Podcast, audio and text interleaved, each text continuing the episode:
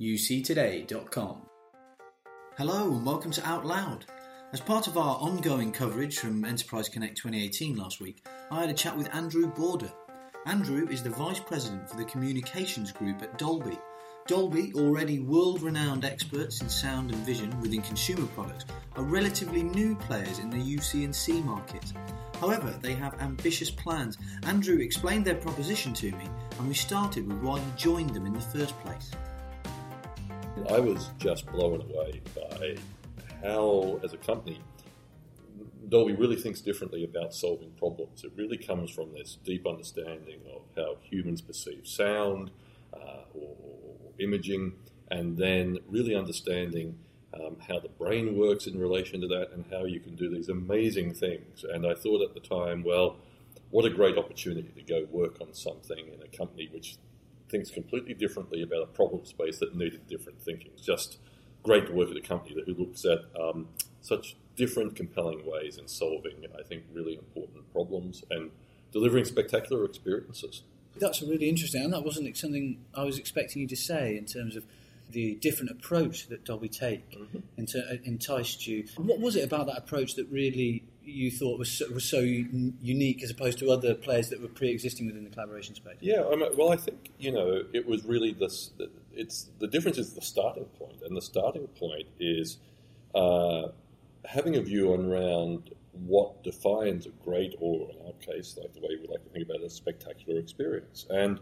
So I think so much of the collaboration and the communication market for so long has been caught up with the ideas of um, you know interoperability, um, standards-based approaches, uh, which have often been about dealing with things like limited bandwidth in the network, or uh, back in the day, actually, you know, switching technologies were highly constrained, and so you had to be super efficient about, you know, how you managed uh, uh voice calls.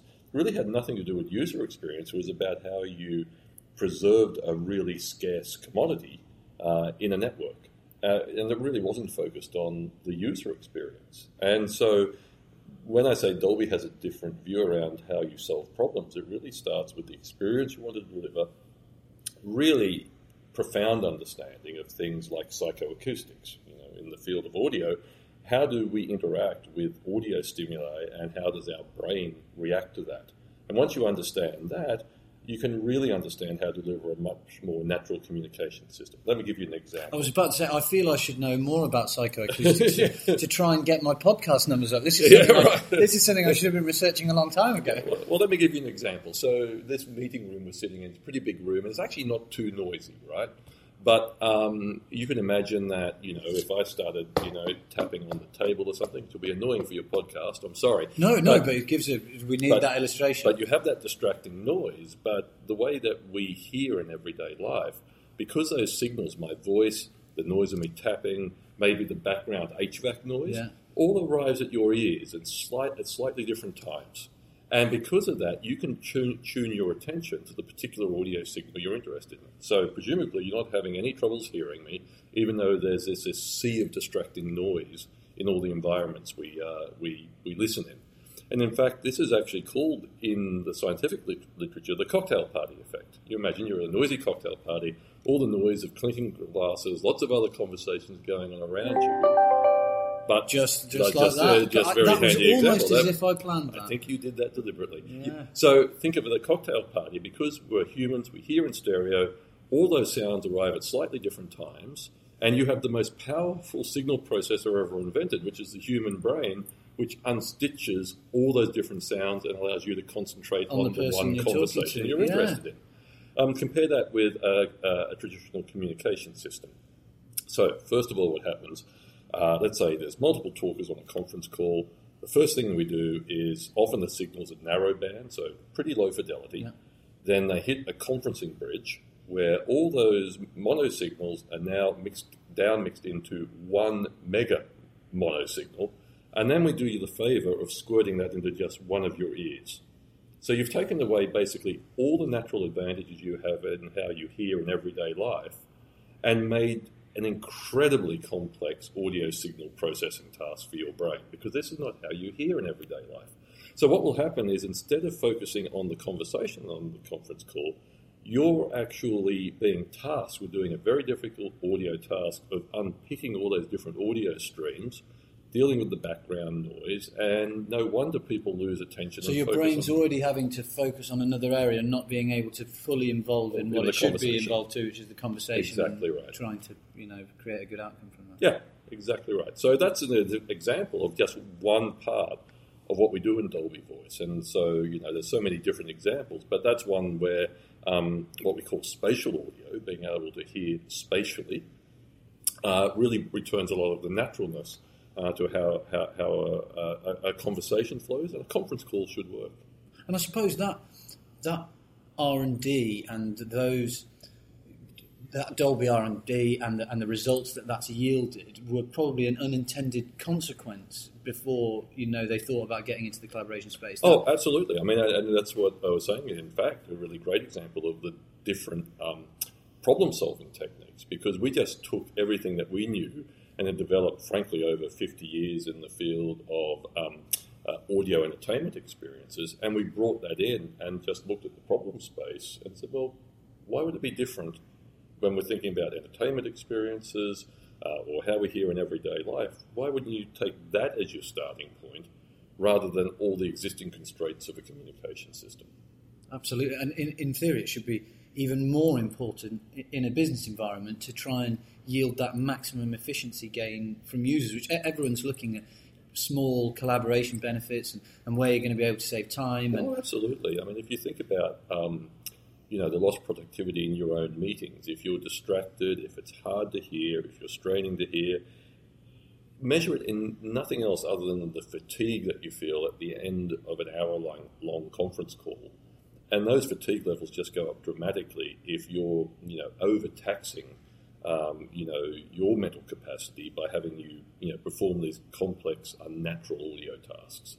So, you know, we actually um, have measured things like task efficiency. This is we have a lab down in our uh, uh, Dolby Voice offices in Sunnyvale, uh, where we bring in people from the outside world uh, as test subjects, and we test them on different sorts of audio technology. And you know, we can compare users on a traditional conferencing bridge where we're doing all those bad things I said, like squirting all the audio into one of their ears, and have them do a simple set of tasks. Uh, you know, working in groups, in teams, completing just a simple task on an iPad, matching numbers and coordinates. And what we find is that the team who does it on Dolby Voice, uh, using the benefit of spatial audio and all the other things I'm talking about, um, you know, have dramatic improved results compared to the subjects who are performing the task on a traditional conferencing um, technology. So let's say, you know, face to face completing the task, the teams complete it 100% of the time. Uh, using something like our spatial audio system, those teams complete those tasks around 70 to 80% of the efficiency of face to face. Traditional audio conferencing system can be as low as, as about 30%. Wow, So, you know, just really dramatic so there's a huge efficiency saving that can Yeah. be made there. Yeah, absolutely. Uh, And where do you see Dolby fitting in the, the current collaboration market uh, Mhm. as it is at the moment?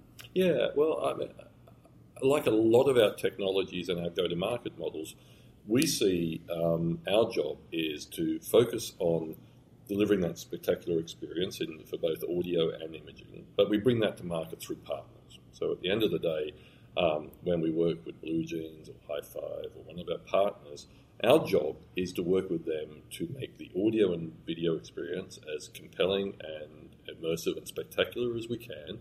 But all that has to be surfaced in an application that people enjoy using that fits into a workflow that they're comfortable with. So, you know, the partnership's actually really important uh, because uh, we need our technologies to be delivered in a workflow that makes sense and that people enjoy using and fits into what businesses want to buy and how they're going to use the tool. The other part about it is we want partners who really buy into delivering the complete experience. Because it's an end to end approach to solving the problem of better audio, let's say, we need our partners to have the Dolby technology throughout the chain. So, in the BlueJeans example, for instance, uh, we have technology that runs on servers right in the core infrastructure of the BlueJeans network, which is doing all the mixing of the audio. We work with BlueJeans on their iOS and Android, Mac, and PC clients that there's Dolby technology in those doing the noise reduction and helping deliver spatial audio. And of course, we need our partners to work with us on delivering things like the Dolby conference phone. So, like in the in room experience, um, that's all part of the same solution.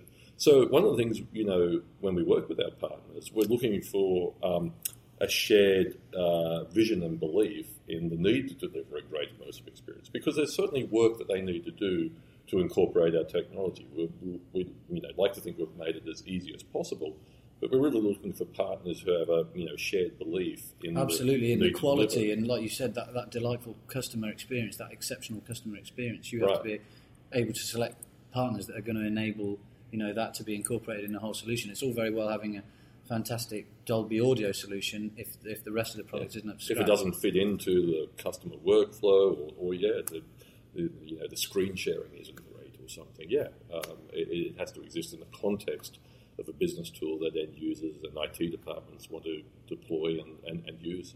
Brilliant, Andrew. That was really interesting. Thank you so much for coming on. I really do appreciate Great. it. Well, thank you for the time. Fascinating insights from Andrew there, and I'm hoping I can use some of Dolby's research into psychoacoustics to improve the podcast. If you have any suggestions or questions, get in touch on Twitter or LinkedIn at UC Today News. But as always, there's loads more content on our website at uctoday.com. Thanks again for listening.